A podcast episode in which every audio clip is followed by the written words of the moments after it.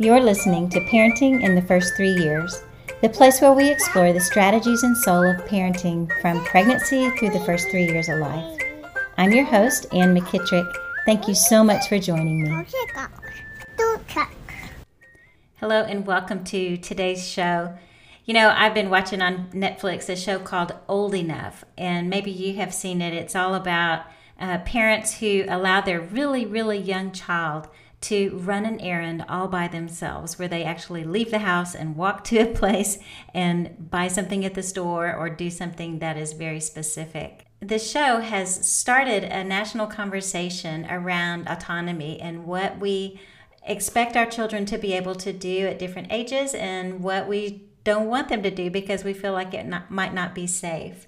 So, in today's episode, I have invited Rae Pica She's an early childhood consultant dedicated to the development and education of the whole child. She's the author of 22 books, including What If Everyone Understood Child Development, which is one of my favorite books out there around child development education. Um, Rae has shared her ex- expertise with groups like Sesame Street Research, Head Start Bureau, the National Association for the Education of Young Children, the Chicago Children's Museum, Mattel, and Hasbro.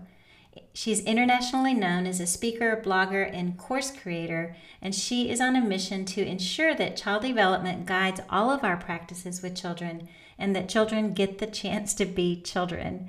And so I thought that she might have some great things to say about this whole idea of autonomy and what we need to be encouraging our children to do in these very first years when they're just learning to do things.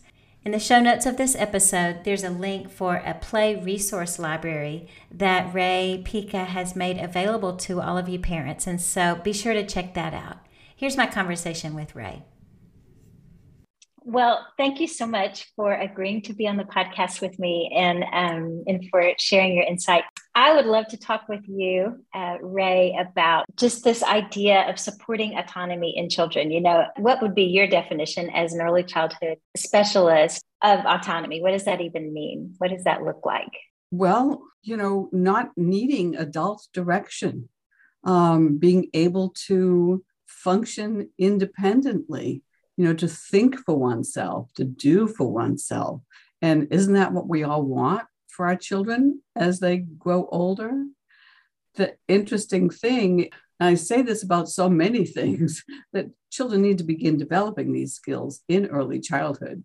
And if they don't, it's it's kind of silly to imagine they're just going to suddenly appear because a person's body has gotten bigger, you know, mm-hmm. and they've got more years attached to them, they don't suddenly appear. They have to develop over time, starting in early childhood. So, mm-hmm. right. Yeah. So, in the first three years, there's so much happening developmentally. you know, a, a, child goes through like, you know, zero to three, and they have just like, it almost feels like they've lived a lifetime of, of development in that short period of time. So, if you were going to talk to a parent of like a two year old, what would what would you expect that a two-year-old could would be able to do and one way i think about it is what do we expect toddlers to do in an early childhood program you know in the classroom what would we want toddlers to be able to do on their own play you know that's what they all should be doing it's what nature intended for them it's how nature intended the young of almost all species, including the human species, to learn. Mm-hmm. They develop so many skills that way. So yeah, we should just we should just let them be. We should let them play and and not worry about them. But I do, you know, I think about I've got two little adoptive grandsons. Um, one's three and one's one. And I have a, a, a video that their mom sent me of the three year old. He must have been two at the time and he was standing on a stool and he was putting little chunks of of cheddar cheese into what was going to become mac and cheese mm-hmm. and you have to watch it to the end because you know he's kind of talking to himself and singing to himself as he does it and then at the end he gets so excited you know he's just like a ta-da kind of moment they love feeling helpful you know they right. love doing things but these experiences are are priceless. You know, Mhm. Right. um, they're developing a lot of skills as they do these these sort of things. So Mhm. I, I have a, a, a, friend who is a middle school teacher. She tells me that you know, she puts the papers face down on the students' desks and the kids just sit there. They haven't a clue what to do next. They wait for specific instructions uh, for everything, she said. And she's never seen, I mean, she's been a middle school teacher for several years, for a long time, and she's never seen this kind of behavior. And it's because these kids have had so much done for them Mhm. that they don't know how to do anything except follow rules and directions. Right. And that's that's a scary thought. or maybe even being punished for doing it on their own and not waiting for someone to tell them what what to do and how to do it. I don't know. Possibility or fear of getting it wrong. Right? you know, I've yeah. seen four-year-olds just terrified of getting it wrong, of of failure or looking stupid. And, and you wonder how on earth could a four-year-old already feel that way? You know, um, but the other thing parents tend to do because they've been led to believe that they need to is protect them from mistakes. And that's Mhm. not a good idea at all. Right. Right. Mistakes are how we learn. You Right. know, um, I would like every parent to show their child themselves making mistakes Mhm. so that you know the the children can see it's no big deal it's okay but yeah they're so afraid of failing so Well, there's there's a lot of mistakes that are built into playing as well, right? You know, you try something, it doesn't work. You try it a different way, maybe it works, maybe it doesn't. You know, or you build the structure and then it falls down, right? exactly exactly and that's how you learn you know resilience and persistence and all of that i'm telling you i wouldn't be alive today if i didn't possess resilience and persistence. It's uh, right. you know it's really those are two absolutely essential skills. And if we Mhm. only have adults who can follow instructions and directions and do as they're told you know where are we going to get the next big thing the next greatest invention? You know who's Mhm. going to discover the, the cure for for uh, illnesses and viruses? And who's going to solve world hunger and world peace? Oh gosh you know i worry i've got all this white hair you see how much i worry well, I have a lot of faith. I think that kids are just, you know, able to figure it out. And, and we are, we have this gift of seeing trends and cultures change with time and, and seeing um, how, how things are developing. I, I, I think it's going to be really interesting, even how brains are developing now versus the way they were even 50 years ago, you know? And, um, and so, yeah, I, I- think that those are this idea, this need for resiliency and grit and you know determination.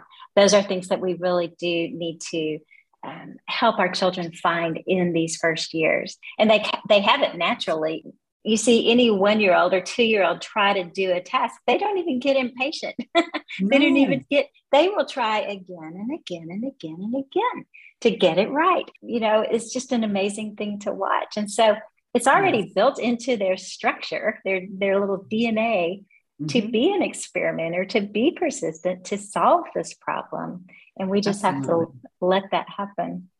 Yeah, it's it's we adults who become impatient, you know, and, and are in a hurry and can't wait for the the end result. And Mhm. um, but then I hear stories from you know preschool teachers who tell me that the little ones can't put their own jackets on anymore, and Mhm. you know all these things that they're just not capable of doing anymore because we've done it for them. So Mhm. yeah. yeah, it's it certainly is easier to put a jacket on a kid than to wait for them to put it on themselves. Yeah. Especially when you're trying to get out the door. So Mhm. let's just talk about some what are some of these things that uh, a little one can begin to do? Well, one is learning to put on their jacket, and there's always the little trick of laying it down on the floor and flipping it over your head. Everyone knows the jacket trick. Yeah. Um, yeah, yeah, putting on their own shoes and velcroing them. You know, we, we might not be tying laces yet. That's okay. Um, Mhm. Let's see. Oh, you know, they can uh, they can be tasked with helping to set the table for heaven's sakes. You know, give them the the napkins and the and the spoons and the forks and and uh, and let them help out in that way. Mhm. it serves them in in so many ways when we assign them tasks. You know, they mm-hmm. feel that wonderful sense of responsibility and accomplishment. Mm-hmm. So yeah, right. they can help out in the kitchen. And, you know, put a feather duster in there. I mean, I'm not not not advocating for child labor, right? but you know, if you're if you're cleaning, they they'd be happy to clean right alongside of you. Put a mm-hmm. feather duster in their hands. I mean, mm-hmm. it, it, won't be perfect, but that's okay. We're not seeking perfection here.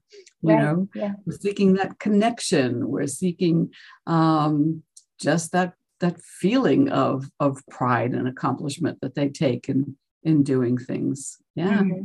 Right. You know, I, I used to give my kids a spray bottle and a, a you know a cloth and just ask them to clean the windows please and they just loved that task especially if oh. one was on one side and the other was on the other side and they could clean together um, yeah absolutely i remember you know when my mother was doing laundry i had my own pretend washing machine you know it was mm-hmm. just existed only in my imagination i would act out all of the same steps and you know i just loved that sort of thing would have been mm-hmm. great to you know have my own or to have a little step stool where I could get up there and and help out. Right. Yeah. So, yeah. Yeah. I, yeah. I've been thinking about this conversation and thinking about in early childhood classrooms, you know, like in classrooms I've been in before, there's been like the diaper changing table was, you know, lifted. And then I've seen where teachers have put like a little stair step up to it. So the child could actually, with a hand, walk up the step and lay themselves down on the table to to get their diaper changed. And that's such a simple thing and it takes a little longer than picking the child up and putting them on the table but it does give them um, a sense of i'm doing this by myself you know? And so that's one thing that we do there you know besides of course cleaning up. All kids yeah. clean up in early childhood. I don't think anyone enjoys accomplishing tasks as much as a toddler does you know they take such joy in you know look what i did. It's mm-hmm. you know it's so important for them to have those experiences. Right. And you know i was thinking about play and one of the many myths that i've been trying to debunk is the idea that we as adults must always play with the children. Mm-hmm. that self-directed play is so important in in developing autonomy. Um, I don't quite know where the idea came from, but parents have been led to believe that if they don't play with their children all the time, they're just not good parents, mm-hmm. and it's it's just not true. Uh, years ago, I don't know how many, a mom came up to me after one of my keynotes and asked, "Is it okay if I don't always play with my child?" And at the time, I had no idea what she was asking because it seemed like such a bizarre question. And then I realized, and uh, yeah, it's that self directed, self chosen play is so important for them. They learn problem solving. They learn, you know, when they're doing it with others, they learn negotiation and cooperation and all the skills that they will put to use as adults. So, yeah, I just want to reassure parents that they don't always have to play with their right. children. It's, you yeah. know, that independence, that the creativity, the, you know, the imagination. I mean, their imagination surpasses ours by far. You know, we got to just let them take it as far as right. as they can. So, right. yeah. Right. They do need to be the ones who are inventing the ideas instead of us, yes. you know, giving them the scenario, you know. Um, yeah, it's definitely definitely okay to not play with your children but it is always good too to be in the same room and observing and listening and watching. I think that it's so fun to watch kids and see what it is that they're coming up with and, and you can see so much and learn so much about your child by observing them closely. Yeah you've got your own little child development lab. Right You've got a little one at home right? Right. And then you have subsequent children and you go oh well that's what I thought, but no, that's not happening with this kid. Everything's oh, no different. two children are the same, even right, twins. Yeah. I know, know isn't that fun? Twins, right. and that's why you know it's it's the comparisons that are being made, you know, among children, and oh, Sarah isn't developing this way as quickly as mm-hmm. Mary Beth next door. I mean, don't worry, don't right. worry You know, right. there are just no two children who are alike. And they do mm-hmm. develop physically, socially, emotionally, cognitively at different rates. So a child may be, you know, um, way ahead cognitively, you know, learning things faster, maybe reading earlier. And, you know, don't worry if, if she doesn't. Um, then another child who is physically more skilled, you know, it, mm-hmm. but it just, yeah, we have to be patient with that too. Right. Yeah. So, one of the things I was thinking about with this conversation also is I remembered a story of whenever I was starting first grade, and um, our the school I don't even know. Like, I would have to go drive the neighborhood now to see how far away. I'm guessing it was a half a mile away, but I remember that my I was going to be riding my bicycle to school by myself, and so my mom we went, you know, in the summertime before school started, we went and practiced. We practiced riding to school. And then I remember one day, right about when school was going to start, she had me lead the way back home just to make sure that I could get myself home after school. Mm-hmm. And I rode my bicycle past our street. I didn't turn on our street. And the next street up, there was a stop sign, and it was a busier road than our little neighborhood. And it was such, I mean, here I am all these years later, and I can remember so specifically how I felt and what I learned by uh, her allowing me to make this mistake and miss the street and then back up and find the street from the other direction and go down the street the right way. Oh, good for her. Yeah. And so, you know, in early childhood, we call this logical consequences, you know, and, and natural consequences if you you know whatever happens you, you let the child uh, deal with it in that way. But as as we are talking about parents letting children do things on their own i think it just would be interesting to to give a few tips on you know aside from that that's an older child but for little ones what would be some practices that you would suggest for a parent of a three year old at home to help their child learn to do these things that we would like for them to be able to do? Well, I think, you know, Lenore Skenazy, that whom I mentioned earlier, talks about worst first thinking. And I believe we need to let go of that, you know. Um, it, there are there are little ones on MasterChef Junior, you know, who have better knife skills than I do. Um, and so obviously they've been wielding knives for a while. But yeah, if if we think, oh my God, this could happen, or oh my God, you know, that could happen, then we're not going to let them try anything. You know, I was part of a discussion one day how old your story reminded me of this how old should a child be before you let them walk to school on their own and i mean i hate to sound like abraham lincoln i was walking and walking and walking and walking. It was a long distance back then to get to school, and there was no school bus. So, you know, um, but yes, one woman said 15, but she was watching her child from a hill. And I thought, oh boy, that child is going to be afraid of everything, you know, because he's being made to believe that he's not capable of doing this. And, and so we need to shut ourselves of that worst first thinking, you know, don't be afraid. So, you know, I mean, some of the other examples I've, I've given, letting them help with, with housework or, you know, helping you to wash the car. As long as they don't try to do it with rocks, you okay. right um, you know, raking the yard, all these, all these things that they can try to do if you have child-size equipment for them to, to try it with. Uh, right. they're they're they're going to surprise you with the mm-hmm. things that they can do. Yeah, mm-hmm. they really are. So, right. Yeah. Yeah, they're um, parent is scary. It's the scariest thing in the world. There's no easier group of people to scare than parents you know, and I think that the media and social media are doing a really good job of scaring parents. Mm-hmm.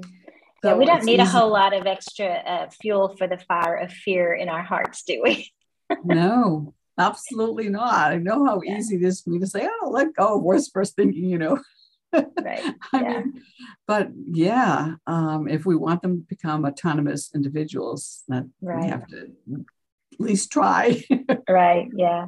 There was an article in uh, NPR last week or no, two weeks ago where this um, author was talking about this show, uh, Old Enough, that has kind of come into the American scene on Netflix. It's a Japanese show that's been over there for a long time, but it's kind of stirred up this conversation of autonomy and um, you know what children can do for themselves. On the show, they they send kids on errands, you know, to run to the store at age three, four years old, and um, and so, but she had done some really interesting research that showed that children who uh, who don't have enough autonomy feel powerless in their lives because mm. they don't feel like they have the um, you know the the self power to do things on their own and and so it is it is a conversation that we need to have and and to help each other with. And um but one of the things that she suggests is you know just practicing with you know take walk to wherever it is you know walk to your next door neighbor and have a message for your neighbor and do this a few times. And then maybe ask your child would you please go next door and ask him whatever it is that you need from your neighbor and, and kind of set it up but give your child the practice of doing something on their own too yeah that sounds like Lenore Skenazy's work. I'm going to have to take a look at um, at that show and see if she's involved in it at all. She encourages families and you know children to try one thing that scares them you know just just take that one step. And right. like your mom when her son was 10 and this is how she started the whole free range kid movement um, she, he wanted to ride they lived in manhattan and he wanted to ride the subway home and so you know they they planned and planned and planned until he was ready. You know, he had the money for the tolls and all of this, and he knew the route. And, and but wow, when she she was a columnist for one of the papers, when she wrote about it, she was dubbed worst mom in America. Right. You know, uh, because you know, well, what if this had happened? And you know, it's it's it's that worst first thinking. Um. Yeah, I mean, it's actually the safest time to be a kid in America. I don't know if you're aware of that, Ann, but the statistics show that there has never been a safer time to be a kid in America.